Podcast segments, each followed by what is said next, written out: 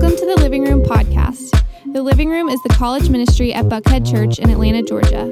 For more information, you can check out the Living Room ATL on Instagram. Thanks for listening, and we hope you enjoy this talk.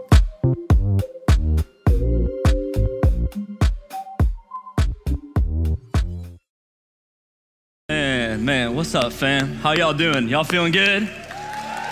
Come on, come on. Hey, I just want to start off by saying this. It is such an honor to get to do ministry in the city of Atlanta alongside y'all. Like, I really mean that, and hear me on this. I'm stressing alongside y'all because I don't feel like at all our team is doing ministry like for you. Like, I feel like we're doing it with you. Like, when we show up on Monday nights as a community, I mean, I, just walk around beforehand just moments ago, and like I'm hearing those of you who are like battling traffic, like 400 is like backed up, like the highway and like the turn lane is backed up. I know it's tough to get to Buckhead on a Monday night. I know you got a lot going on. I hear about people who are taking Ubers because shuttles are overflowing at Georgia State and the AUC. It's unbelievable. Every single week, like tons of first time people are showing up. Why? Because y'all are inviting your friends and you want your campuses to be different. Y'all, I don't know if you've been paying attention or not to social media, but there is something on your generation. Like God is doing something fresh and unique in this generation, in your generation, and it is an honor to get to do ministry alongside your generation. So, man, I, like what God's doing here in our community, it's unbelievable. But can I just tell you something? Can I let you in on something that I really feel, our team really feels here at Buckhead? Is that the best days are the next days. Like the best is yet to come. Like there was a minute where we were like, hey, we're gonna open the balcony because some people like it. Now we need to open the balcony because there's not enough space down here on the floor. And that's y'all. So hey, let's just keep going and see what God has in store for our city. But man, it's incredible to get to be a part of this with y'all. Um, if we've never met before, my name is Matt, and I get to lead TLR here at Buckhead. And whether it's your first time or you come all the time, or it's your first time in a long time, uh, I am so honored that you're here. Uh, I wish this was a touchscreen because I'd just be like, no, I don't know what that means, but our team's figuring that out. Um, but this graphic uh, behind this, as y'all can see, last week we kicked off this new series here at TLR called Rizz, Roses, and Red Flags. And in Rizz, Roses, and Red Flags, part part one, let me give you just a quick summary of where we were, uh, where we've been in part one, just to catch you up to speed in case you missed it or if you just need a quick refresher. Um, so, in part one, we really talked about the topic of dating and relationships. And we kind of talked about the idea um, that for many of us, our primary dating strategy is to focus on, on who? So, like to focus on who and to look for the right person. And we talked about what would it look like if you just kind of shifted your dating strategy just a little bit and instead of focusing on who, you more so focused on, on you. Focus on you more than who. And we talked about the challenge of man, stop looking for the right person and start becoming the right person. And if that you if you stopped looking for the right person and started focusing on becoming the right person, that your dating life could transform. So that's where we were in part one of this series. And tonight we get to continue this conversation in Rizz Roses and Red Flags, part two. And I just want to start off by saying tonight um, the topic is one that I'm not going to be able to cover everything I'd like to cover in the next 25 or so minutes. Like it's too big of a topic tonight. And I don't know if our screen's working yet. It's still saying to provide the clearest picture. Uh, it looks clear to me, but let's just see if this is working here. Uh, tonight's topic is, is this right here. It's on the side screens. That's even better. It's even bigger. We don't, we don't need this thing, you know what I'm talking about? Uh, but tonight's topic is sex. That's, that's what we're talking about. Let me just say from the top my aim tonight is not to tell you what to do. So let me just like let the air out a little bit, breathe a little bit. My aim tonight is not to tell you what to do, it's not to put shame on you or to act as, as if I'm the expert, so just listen up to what I'm about to say and do exactly whatever it is that I tell you. No, that's not my aim at all. My aim tonight is to propose to you some thoughts to at least consider when it comes to the topic of sex and more specifically, your sexual ethic. The, the way that you view this area of your life, the way that you live out this area of your life, your sexual ethic, the sexual ethic that you uphold. I'm most likely tonight going to say some things at some point that might challenge you, maybe some things that you've never really considered or you haven't considered it in, in this way, I, I probably, I'm just gonna say this up front, I'll probably say some things that you may not agree with, or you're pretty confident that you actually fully disagree with. That's okay.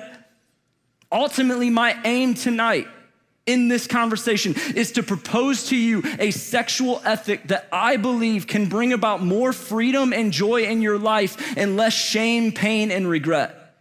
And I believe that regardless if you're a Christ follower or not, or whatever you might currently believe about sex or the sexual ethic you might currently be living by, regardless of all that, I think our world, we could all agree, our world needs more of that. We need less pain and shame and regret and more freedom and joy. And so I think tonight's conversation at least can propose a sexual ethic to you that can bring about that. And the primary narrative, I want to start here, the primary narrative that I think for many of you that you've heard when it comes to this topic, especially if you grew up in the church, or even more especially like if you grew up in a Christian household, the primary narrative might have sounded something like this. Do we have it up? Yeah. Don't. Don't do it. Do not have sex. Like, just say no to sex. Like, I- have said this before, but it might have kind of felt like, like Dare. You know about Dare? Any of y'all know about Dare? Okay, you know, like D, I won't do drugs. A, won't have an attitude. Yeah, R, I will. Okay, we'll stop there. Um, I, was a big fan of Dare. The song was, was awesome. Um, but it kind of might have felt like that. Like Dare was like, just say no to drugs. Maybe the primary narrative for you is doing like, oh, just say no to sex. Just say no to sex. And I want to let you know too that this is not going to be a just say no to sex message. While I understand the intent and the motivation behind that advice, I also think that advice has the potential to be dangerous advice. And here's why because it could lead you to believing that sex is a bad thing. If, if your whole life, the primary narrative you've heard is just don't do it, don't just say no to sex, then you could start to believe that sex is a bad thing when in reality, sex was God's idea.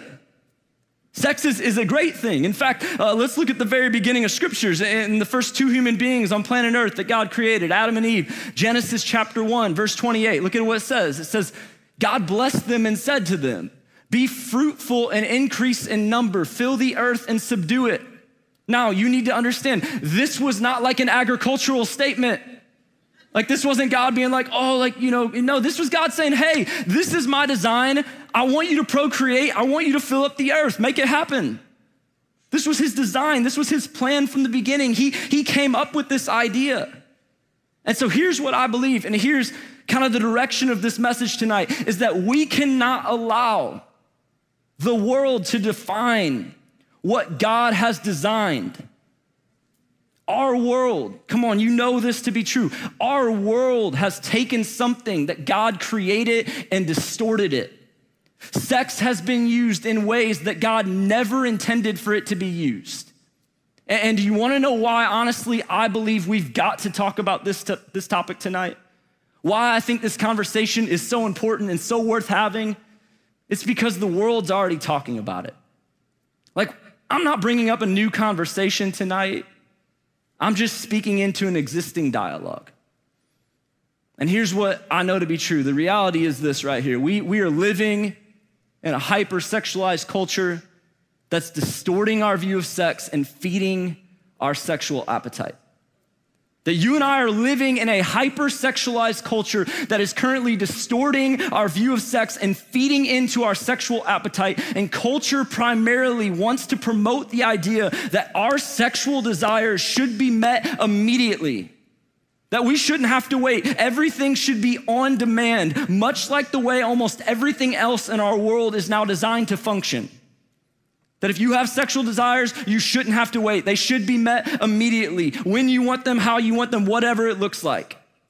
Like that's the idea our, our culture is selling to us. And, and here's what I know to be true whether you intended for this to happen or not, because of that, we've developed a consumer mentality when it comes to our sexual desires. You and I, whether we have intended for this to happen or not, which we probably haven't intended for this to happen, that we've developed a consumer mentality when it comes to our sexual desires, to our sexual appetites. In fact, uh, let me just read you a few statistics that I wrote down on this card. Um, and I think these statistics are, are, are, helpful and they pertain to the conversation, the discussion that we're, happening, we're having tonight. Check this out. Porn sites receive more traffic than Netflix, Amazon, and Twitter combined. This is, this is true. These are facts. You could look these up. Next one 11. 11 years old is the average age that a child is first exposed to porn. And 94% view porn by the age of 14. 94% of kids will view porn before they ever go into high school. 33% of women who are 25 and under view porn at least once a month. So I wanted to share that statistics because it's not just pornography is not just a male issue. And the last one I'll share is that approximately 40 to 50, closer to 50% of marriages in the United States will end in divorce. So, y'all, there seems to be a problem. I think we could all agree on that. Like, there seems to be something that needs to change. And you know what I think's behind one of the primary motives behind a lot of these statistics that I just read? It's this thing called lust. And lust is a powerful feeling of desiring something. Lust takes your God given sexual desires and adds selfishness into the equation. Lust is self centered and it will always overpromise and yet underdeliver. Lust will lead you to pursue things Pursue sexual desires that you have, and it will leave you never fully and finally satisfied, always wanting more. Lust always shouts more and now, more and now. And so maybe the narrative that you've heard when it comes to sex, it wasn't just don't say no, but it, it, it kind of went a little bit further than that. It was just don't have sex until marriage. That's it. Like, like don't have sex until marriage. Like just wait until marriage. Translation sex before marriage is sinful, but sex after marriage is holy. Maybe that's, that's like the primary narrative you've been told throughout the majority of your life. Can I just tell you something that I've observed? I don't have a statistic for this, but I feel like fewer and fewer people are actually holding to or trying to hold to that sexual ethic. Like, I'm not naive to believe that there's many of you in here that you're like, come on, Matt, this is 2023, bro. That sexual ethic is outdated, it's unrealistic. In fact, many people who would say they hold this view, this sexual ethic of waiting till marriage, they've actually violated at some point their own ethic. And side note, when that happens, when we violate our own sexual ethic, usually what we expect is we expect grace and justification. Like a reason why it happened. But when others violate the sexual ethic, we usually extend shame and condemnation towards them. For us, we want grace, we want justification. For others, we, we extend shame and condemnation. We want them to know that there's consequences. So you possibly have heard these narratives. Don't have sex and just don't have sex until marriage. And here's what I know to be true for a lot of you is you've heard this, but you've never really been given convincing or compelling reasons as to why waiting until marriage actually matters. So as a result, you're like, wait until marriage, why? Why would I wait to have sex until marriage? Maybe for some of you, you've heard that, well, if you wait to have sex until marriage, then it is going to guarantee that your marriage will thrive. If you wait to have sex until marriage, then you'll have the best sex life imaginable. Or then you won't ever be comparing your spouse to others. If you wait to have sex until marriage, maybe you've heard this, then virginity is the greatest gift you could ever give to your spouse. Can I just say something and hear me on this? Like, I need you not to pull me out of context tonight. I need you to stick with me with where we're going, especially starting now. All of those things could be true, but they could also break down pretty fast. Because I know people who have waited to have sex until marriage and they are no longer married. I know people who have waited to have sex until marriage and the comparing logic. Well, if you're gonna use that, don't you have to trans like trace that back to, to dating? Maybe you shouldn't date then, because what happens if you date someone that you don't marry? Then when you're married, you might be comparing your spouse's cooking to your ex's cooking. It's like that can break down a little bit too. Those things could be true, but not necessarily. So let me just ask you this question tonight. What does waiting to have sex until marriage guarantee? What does it guarantee? Can I tell you something? Waiting to have sex until marriage, it guarantees that you'll be a virgin until you're married. Can write that down. That's what it guarantees. I, I think that's about it. It guarantees that you will be a virgin until you are married. Here's what I need you to understand. We don't wait to have sex until marriage because it guarantees us something in return. That was not God's primary reason why He designed sex for the context of marriage. In fact, if that's been your mindset, I think that could be a version of the prosperity gospel. What's the prosperity gospel, you might ask? Well, it's when we're obedient to Jesus because of what we feel like we'll get in return. So, hey, I'm gonna follow Jesus in this area of my life because this is what I'm gonna get in return. You all have seen this like taken way out of context, way out of hand. Maybe you've seen those preachers on TV who are like, hey, here's what you do. If you sow a seed into our ministry, prosperity gospel, then in, in seven to 10 business days, like open up your mailbox and you're gonna be amazed at the blessing you receive on the other end. Hey, could be true, but maybe not. Prosperity gospel. If you're waiting to have sex until marriage because you feel like it guarantees you something in return, that's not the right mindset. That's not the primary reason why God designed sex for the context of marriage. The, the other idea I think we need to address tonight, and please don't take a picture and, and put this on your Instagram story tonight. But that marriage alone automatically make sex holy because it doesn't. Marriage alone, stick with me. Marriage alone does not automatically make sex holy. Let me explain further. Don't answer out loud, but is it possible to be married and to still use sex to manipulate the other person to get what you want? y'all couldn't resist, but is it possible to be married, but to still use sex as a weapon, to weaponize it? Is it possible to be married, but yet sex is still selfish? It's potentially abusive or non consensual. Let me just pause right here for a moment on consent. This is a really, really important thing. If you tune out to the rest of tonight, tune back in just for a moment. This is how I'm defining consent. Consent is a willful agreement to engage in sexual acts, always consisting of an independent and clear yes between two people. This is something that should never be ignored or dismissed. If there's no clear and understood yes, hear me on this, then the answer is no, period. Like, end of story. End of story. It's a really big deal. It's a really important thing.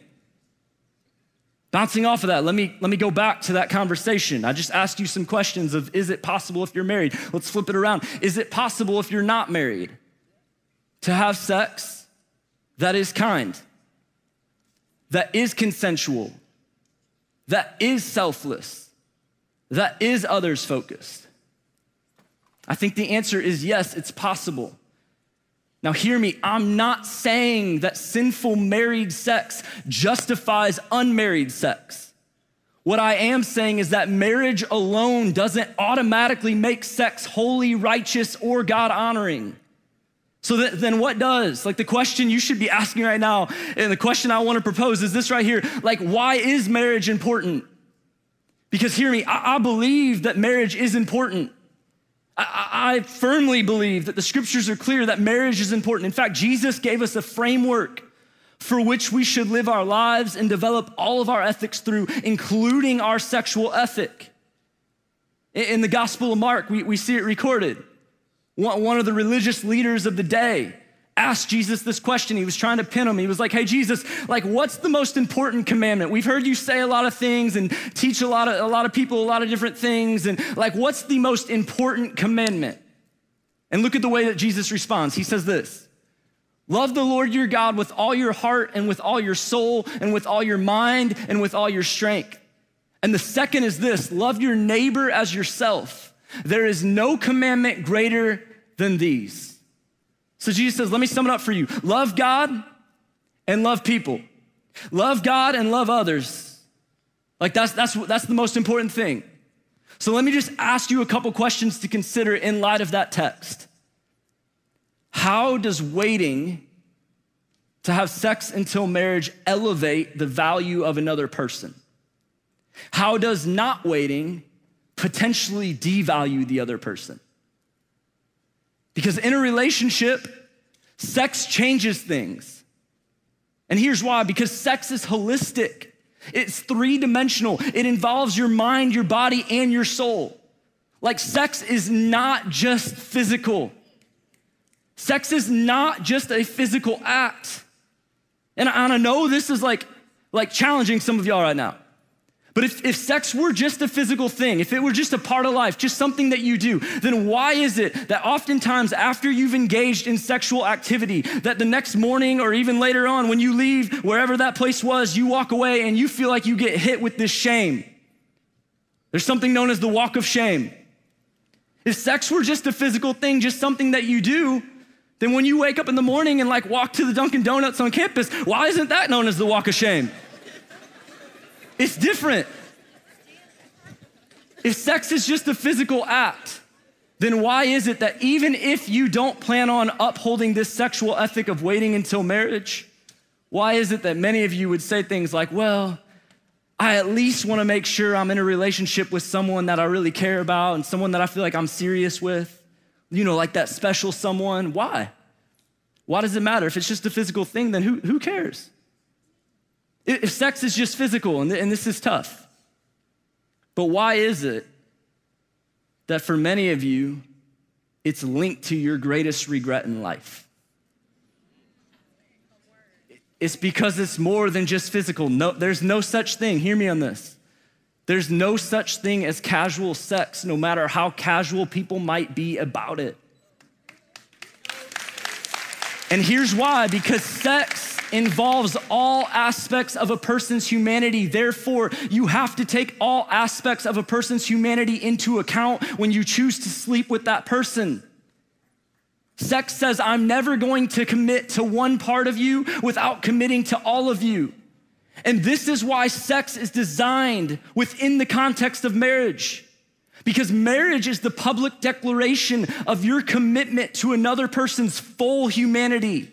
And it's only in marriage that you've already made the commitment, the vows that sex is designed to reflect.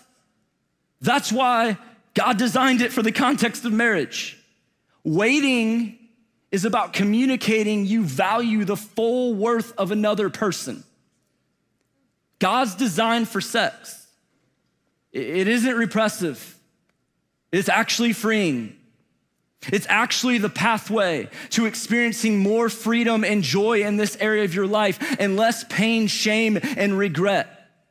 It's the sexual ethic, waiting to have sex until marriage. It's the sexual ethic that most honors God and other people. And y'all, our sexual ethic that we uphold, it greatly impacts your life and the lives of other people. It, it matters. It, it's why the Apostle Paul in the scriptures, he writes these words. Check this out. He says, flee from sexual immorality. Run from sexual immorality. Like, do whatever you can to get away from sexual sin in your life. Why? Because sexual sin never travels alone. It always brings with it a plus one. Sexual sin will always bring with it things like lies, you're trying to cover things up, deceit, worry, doubt, fear, shame, regret, pain. Sexual sin never travels alone. Paul goes on, he says, Flee from sexual immorality. Here's why because all their sins a person commits are outside the body, but whoever sins sexually sins against their own body. So Paul says when it comes to sexual sin, the potential for hurt and pain is off the charts. That sexual sin hurts you and the other person. And he goes on, Paul goes on to say why it hurts and feels the way that it does. Check this out. He says, Do you not know that your bodies are temples of the Holy Spirit who is in you, whom you have received from God? You are not your own. You were bought at a price. Therefore, honor God with your bodies. It's more than just merely a physical act, something you do. To which some of you could be thinking and saying, Matt, well, I hear you, man, but waiting is too difficult, right? Like you understand this. Waiting to have sex until marriage, it's too difficult. Can I just propose something to you just for thought? Take it or leave it. Why is it that you may consider sharing your body with someone before marriage, but not your bank account? To which some of you might be like, man, I, I, do. I pay for their meals. Okay, but that's just a part of it. Why don't, why don't you share your whole bank account? Give them, the, give them access, give them your checkbook. Why would you share your body with someone before marriage, but not your bank account? Isn't a person far more valuable than a possession? Isn't a person far more valuable than any asset? You know why we don't share this? It's because we put value on it. So we're wise with it. We consider it, we take it into account, we count the cost. We're often careless with our bodies. So here's what I need you to know tonight. The bottom line is this we don't wait for marriage because it guarantees us something, but because it elevates someone. That's why. That's why God designed sex the way He designed it. That's why the sexual ethic of waiting until marriage. Can I just say this? I feel like we're living in a culture where if you uphold this sexual ethic, you're actually like, shame is passed on you. Like, I literally watch TV shows. The Bachelor, I'll just say it. I watch The Bachelor from time to time just to keep up with culture. That's the only reason. Not promoting the show. But there's always someone on the show that's like a virgin, and they make it pretty far in the show. And then there comes this moment where they're like, Well, have you told them yet? You know that you haven't had sex. That could be a deal breaker. As if it's like some terrible sexual ethic that's like worthy of shame. Can I just tell you, no, no, no. I realize not all of you have upheld that sexual ethic, and we're gonna get to that in a second. But man, that's the most God honoring way. It honors God, it honors other people. So let me just say this to you. I realize there's some people in the room that are like, Matt, that's great. Too late, bro. I've already violated that ethic. I'm not sure that that's gonna change. Can I just say this to you? You're right. You can't go back and rewrite the past. You can't. I know maybe you feel like you wish you could, you can't. But you can author a new story moving forward. You can write the next chapter. You can decide the story that you want to tell from this point forward. So, what story do you want to tell in this area of your life? Maybe tonight has given you some things to consider that you've never considered before. Or, or maybe you're reconsidering this. Here's what I want to leave you with a couple things practical steps that you might need to take from this conversation tonight. The first is this is that you cannot effectively fight sin in the dark. For some of you, there is a sexual sin that you've been struggling with and you've been trying to fight it alone. You've been trying to keep it in the dark. No one else knows. Bring it to the light. You can't effectively fight sin in the dark. Everyone doesn't have to know everything, but someone does. Who in your life knows what's going on for real? I know it's gonna be difficult. I know it's gonna be uncomfortable. I know it might be really, really awkward. Bring it to the light. Confess to someone. The second step that some of you might need to take is this it's invite God into your situation and embrace the struggle. God already knows what's going on in your life. And He's not looking at you with eyes of shame. Hear that. He's proud of you. He's proud to be seen with you. He loves you. He's for you. You keep bringing up your past. God doesn't. He's forgotten about it. He doesn't live in the past. So invite him in and embrace the struggle. What do I mean by that? Hey, we, we view struggling as a bad thing. There's no progress without a struggle. I hate going to the gym. Why? Because it's a struggle. If I'm going to make progress, I've got to embrace the struggle. It's gonna be hard, but man, I'm moving forward. Some of you invite God in and start to embrace the struggle. Third thing is this, and this is huge receive the grace of God that restores and redeems. Some of you, you just need to receive the grace of God that restores and redeems. God loves to restore broken things. He loves to redeem. He loves to give second and third and fourth and fifth chances. You're not too far gone. God, you've been on God's radar. You might feel super far from God. Rest assured, He's a whole lot closer than you think. It's not an accident that you're here tonight. There's a whole lot of places you could be in the city of Atlanta. But you're here tonight hearing the good news of a Savior who is madly in love with you and he extends to you grace, undeserved favor. That's what grace means. You couldn't earn it, you didn't deserve it, but God says, That's how much I love you, and I died on the cross for you. Not for the person sitting next to you, not just them, I died for them too. But God says, I died for you. I want a relationship with you. I want to do life with you. So tonight, I want to create some space to give people in our community opportunities to respond. And the first opportunity I want to give you is for some of you, you just need to, to right now in this moment confess and surrender. Some of you need to start by confessing to God what it is that's going on in your life. That sin that you've been keeping in the dark that no one else knows about. And you need to just say, Lord, help me. I surrender to you. So, just for a moment, would you just bow your heads, close your eyes? No one's looking around.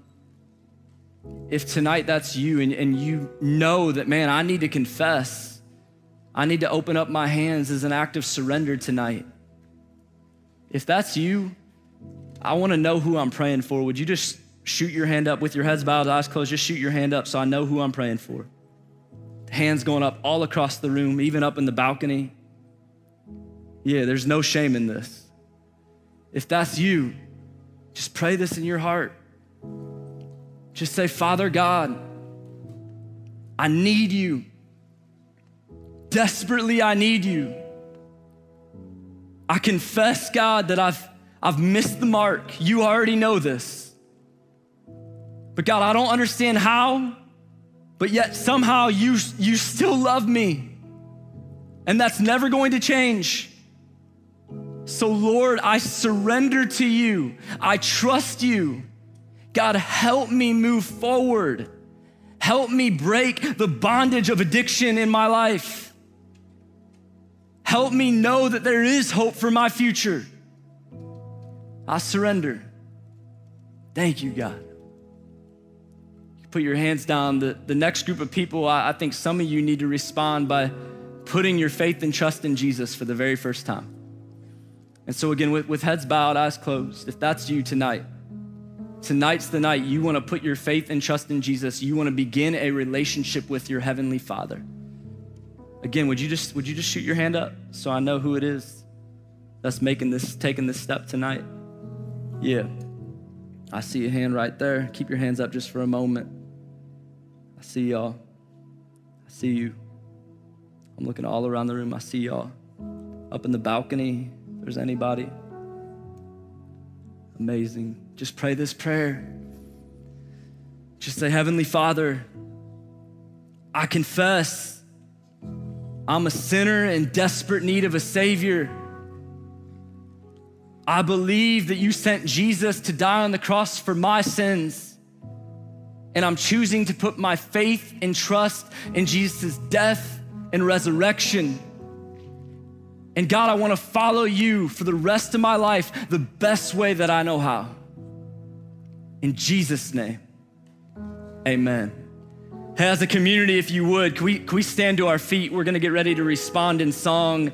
Um, but before we do, I, I just want to say this is that tonight we've been praying coming into this night that there would be people in our community who step into freedom from whatever it is that they're struggling with people who realize and recognize they're not alone and who invite God in and surrender to Him. We've been praying tonight that the, the miracle of salvation would come to our community and that people would embrace a relationship with their, with their Heavenly Father. And tonight, I, just saw both of those things take place.